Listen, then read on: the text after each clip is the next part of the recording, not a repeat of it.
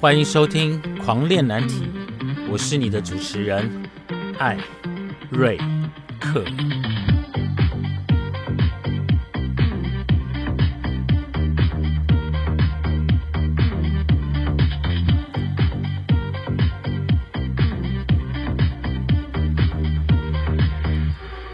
我们聊难题，聊青春，聊叛逆，聊出柜。从躲警察的那个年代，到现在同婚的多元文化，让艾瑞克来告诉你，这个世界多么的有趣。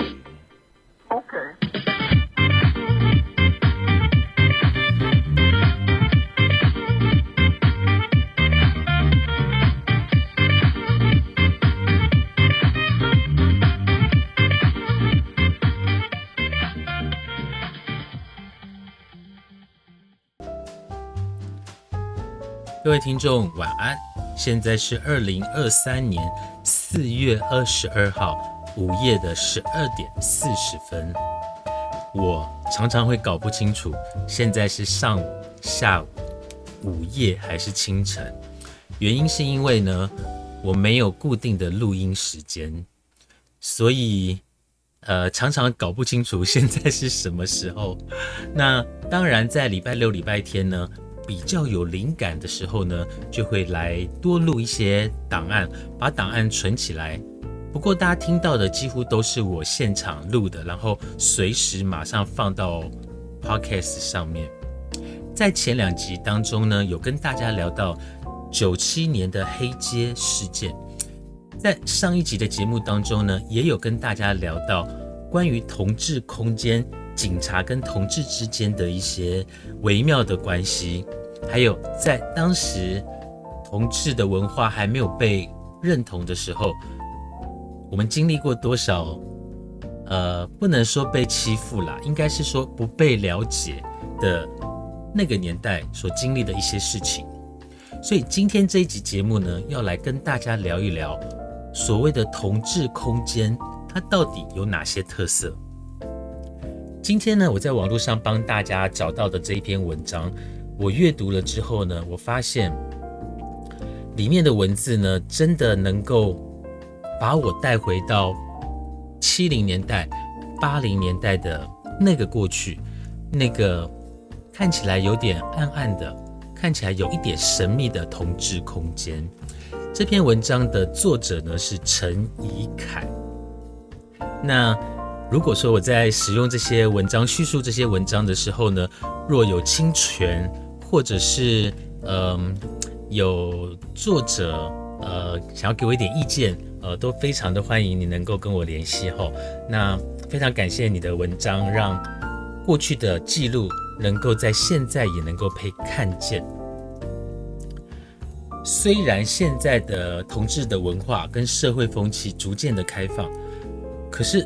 很多的同志呢，仍然面临着来自家人、社会的压力，还有工作上的压力。他有很多的原因，他是不敢出柜的。就算是很稳定交往的伴侣，也不敢像异性恋一样在大街上拥抱跟亲吻。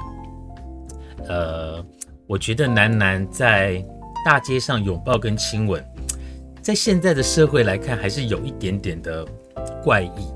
不过呢，我觉得现在年轻的同志很棒，因为呢，他们现在敢在呃公众场合或者是一些闹区手牵手这件事情呢，是我这个八零年代的同志还不敢做的事哈。所以我每次看到路上有两位年轻的朋友手牵手，我就会觉得走过过去的那些历史，来到现在，我觉得现在同志真的很幸福。所以呢，我们以台北来看哦，所以在台北同志社群呢，它就发展出了自己的社群空间。社群空间不是色情空间，好吗？请不要做过多的联想。当然，未来会聊到色情空间。好，那这些空间呢，能够让同志们呢，在这些空间里面自在的舒展，勇敢的做自己。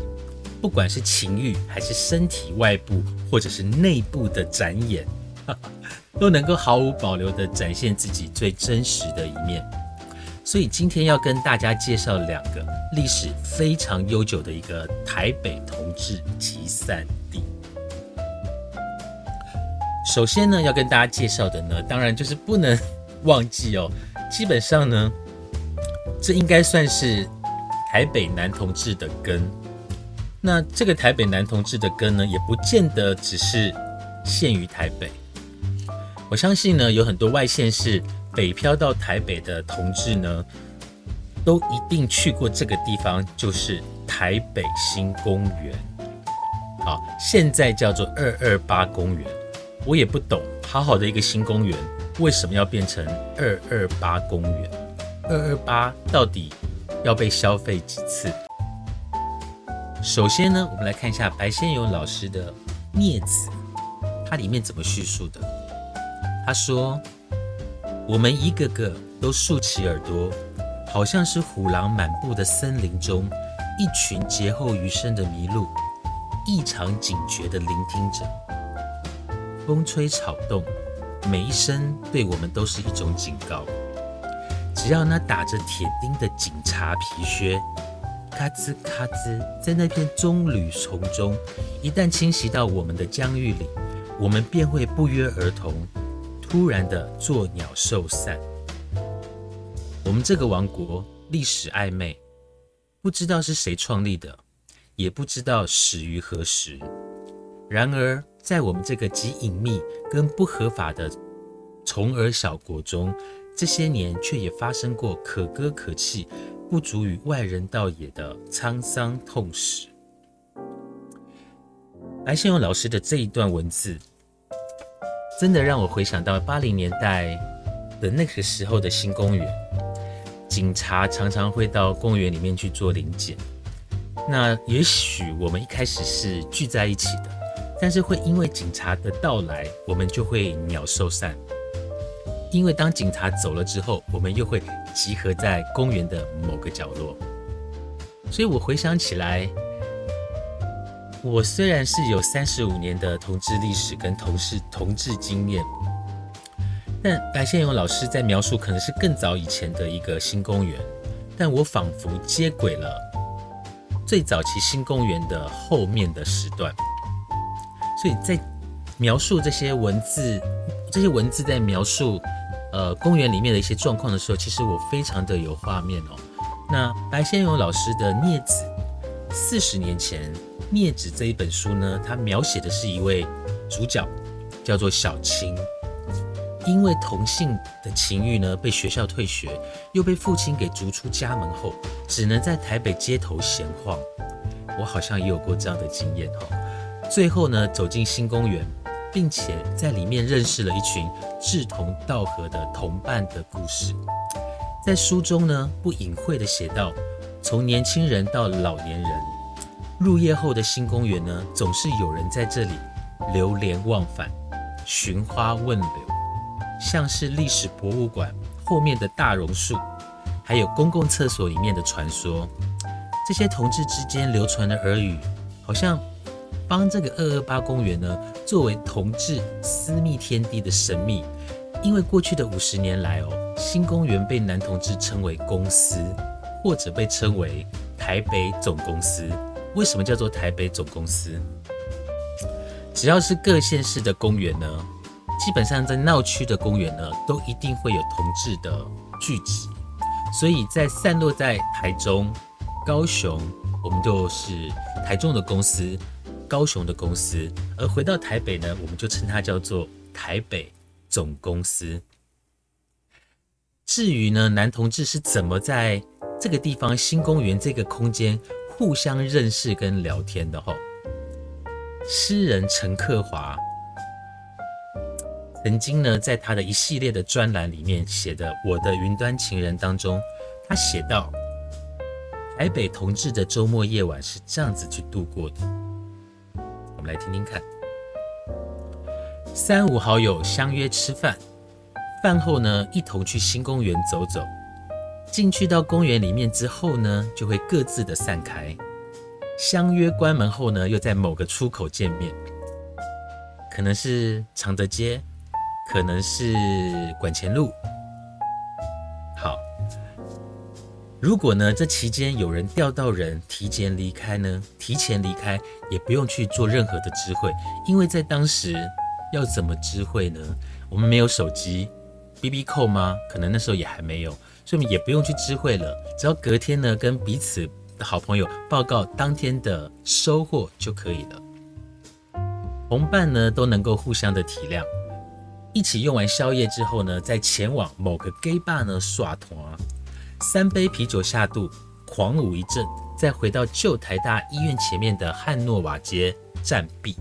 汉诺瓦街呢，就是我之前提到的黑街，我们就会站在那个地方，所以我们就会互相的开玩笑，就是我们就是壁花，会站在 站在那个黑街的某个角落后，可能一待就待到早上。甚至可能待到早上运动的人呢，都已经出现了，我们才依依不舍地回家补眠。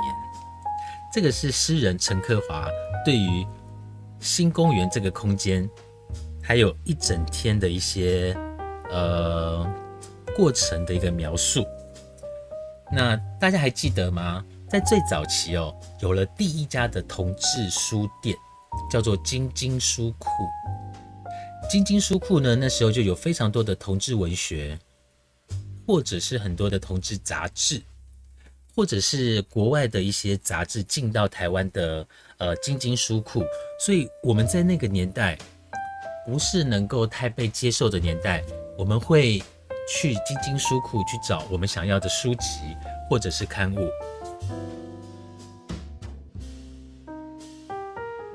所以呢。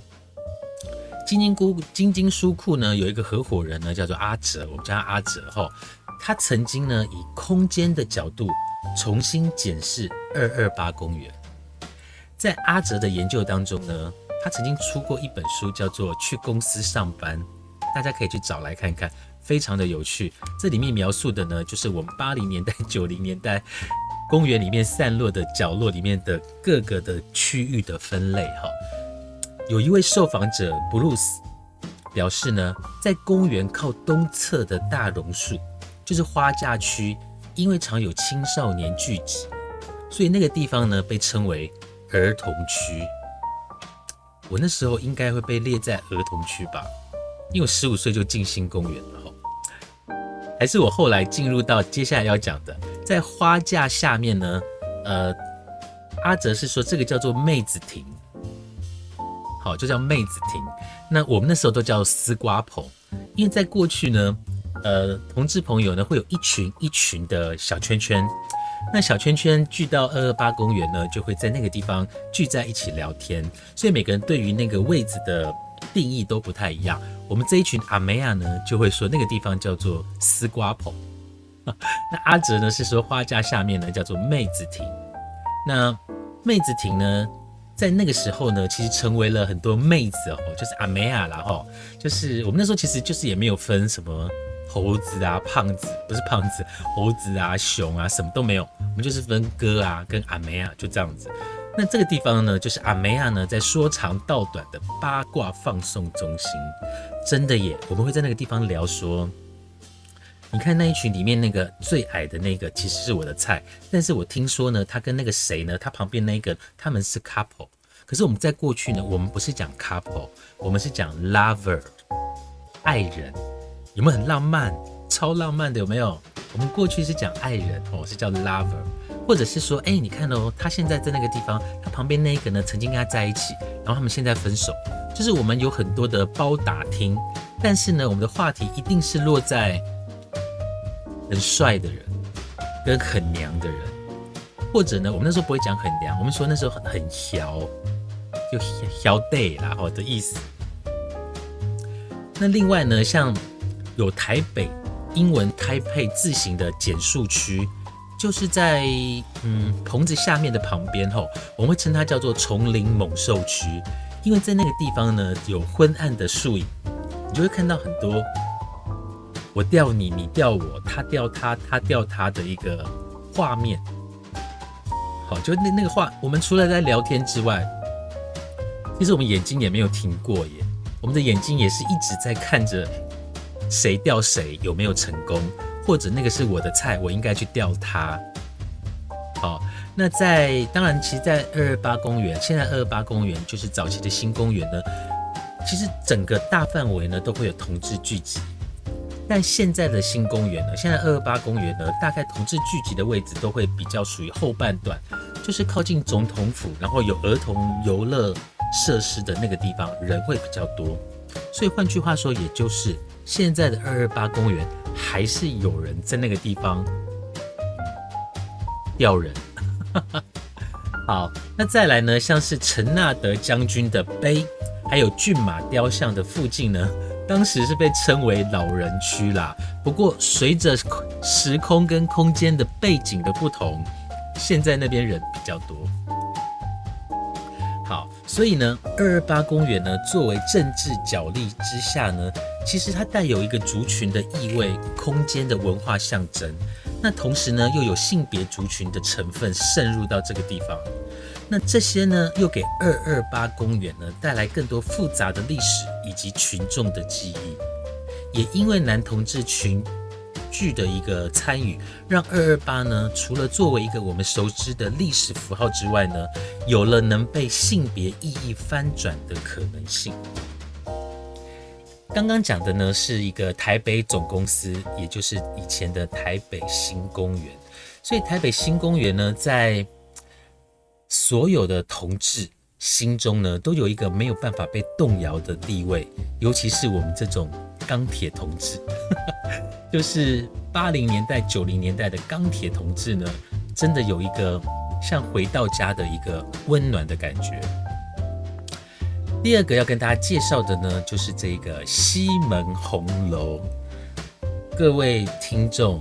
你知道吗？现在这么热闹的西门红楼，在过去它曾经是同志聚集的地方。那当然，现在的西门红楼呢，有非常多的一个同志的酒吧，甚至在过年过节的时候会举办非常多的活动，非常的热闹。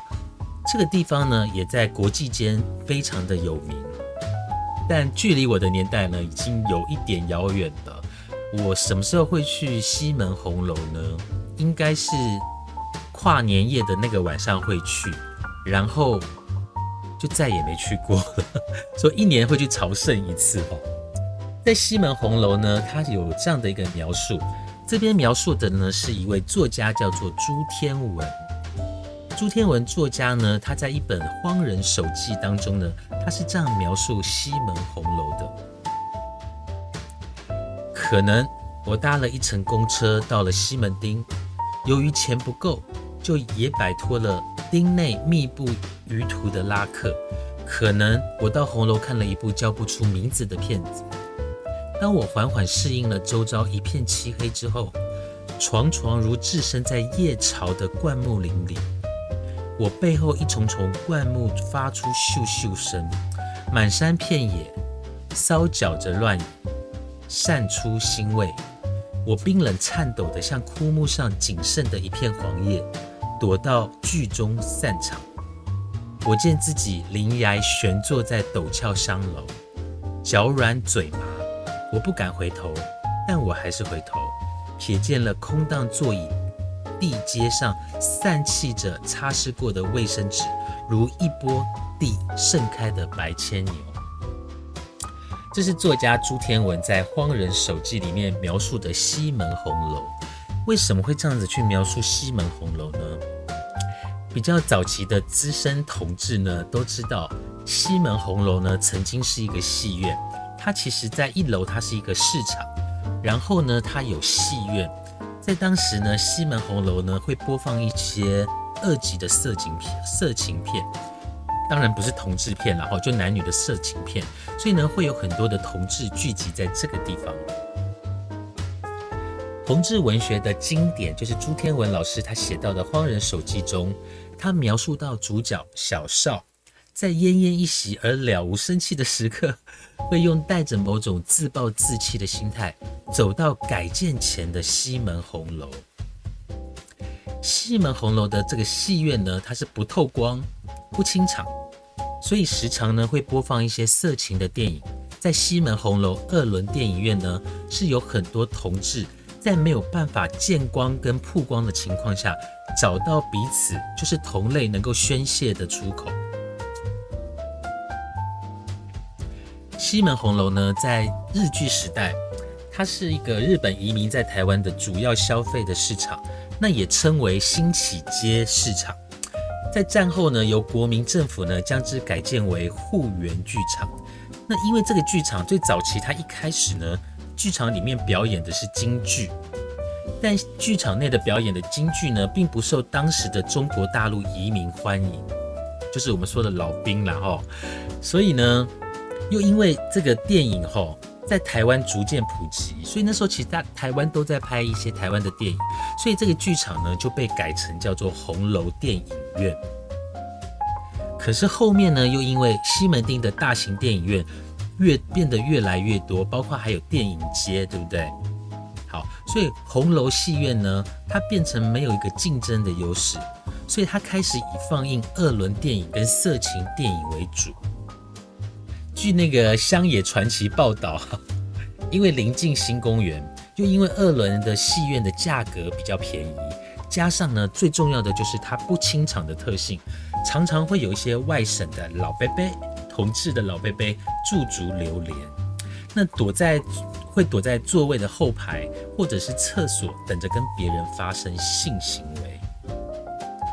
而在当时的西门红楼的厕所里面呢，也常看到同志们交换资讯，我们称它叫做厕所文学啦，哦，就是会在上面做涂鸦，就是厕所的门后面会做一些涂鸦，像是会交友啦。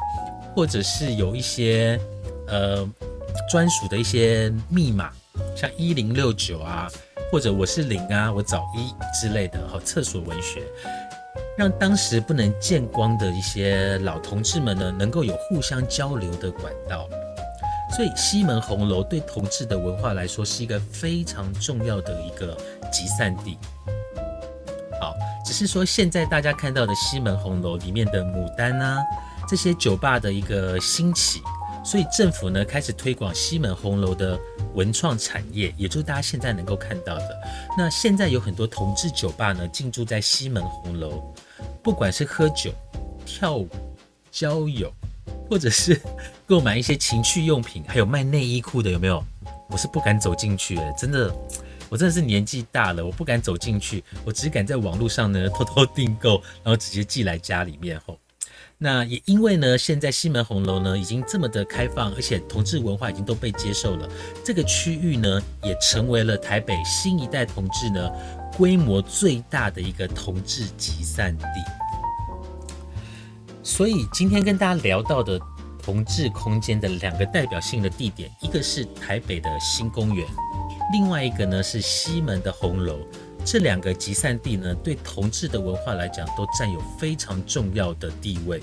所以，我们上述刚刚讲的同志空间，只能藏身在城市的某一个角落，而这个空间呢，似乎也要比较伟岸、比较私密的特性，它才能够有资格成为所谓的同志空间。就好像二二八公园，要到晚上之后才会有同志聚聚聚集。没有啦，其实下午也会有啊，就是不多。好，那西门町的酒吧呢，也藏身在红楼的后面。这种感觉好像是要暗示着同志空间，只要不出现在大家可以见的光天化日之下，它就可以被默许。这是一个非常不公平的一个状况。但是其实现在同志文化被接受了，就算在白天曝光也没有关系。就像我刚刚讲的，现在很多男同志会在路上手牵手，我觉得这是一个非常棒的画面。好，所以呢，呃，同志族群呢，在这个社会中被污名的情况呢，其实在现在还是会非常的严重。而这样特别存在的空间呢，同志空间，它本身，我们来思考，是否它本身就是一种标签化的行为呢？但是在被别人贴标签之前呢，我们是不是真的也是把标签往自己身上贴？或者是同志们在没有选择的情况下，这其实就是一个唯一的选择。从二二八公园到西门町的红楼，再到川汤事件。好，川汤事件是什么？大家可以搜寻一下哈。也就是说呢，川汤事件就是一名异性恋，在一个大部分为同志观光的三温暖，也不三温暖啦，就是同志的那个川汤是三温暖吗？应该是泡温泉的地方吧。哦，被性骚扰，所以同志空间是怎么存在这个社会里面的，以及它所代表的意涵，这都是要我们不断的去反思的问题。所以在过去，同志可能被认为是弱势，但渐渐的，我们被社会给接受了之后，我们渐渐的不再是弱势。可是因为我们曾经是弱势，所以我们更能够体会跟了解到弱势族群的辛苦与困难。所以在这个社会当中呢，每个人都应该要有更包容的心来去包容所谓的弱势。当弱势不再是弱势，我们才能够被平等的看待。以上是今天跟大家分享的，从黑街事件到上一集的同志空间，以及这一次的两座非常具代表性同志文化的一个算是名胜古迹——二二八公园、台北新公园以及西门红楼。跟大家聊这些，其实就是要让大家知道，在同志的文化当中，其实不是大家现在就能够享受到的这么。容易得到的幸福，有很多的前辈们，其实在过程当中的抗争被污名化，一直走到今天，我们彩虹旗能够飘在城市当中，有多少人的牺牲，有多少人的努力，能够让我们走到这一天？非常感谢大家的收听，我们下次见，拜拜。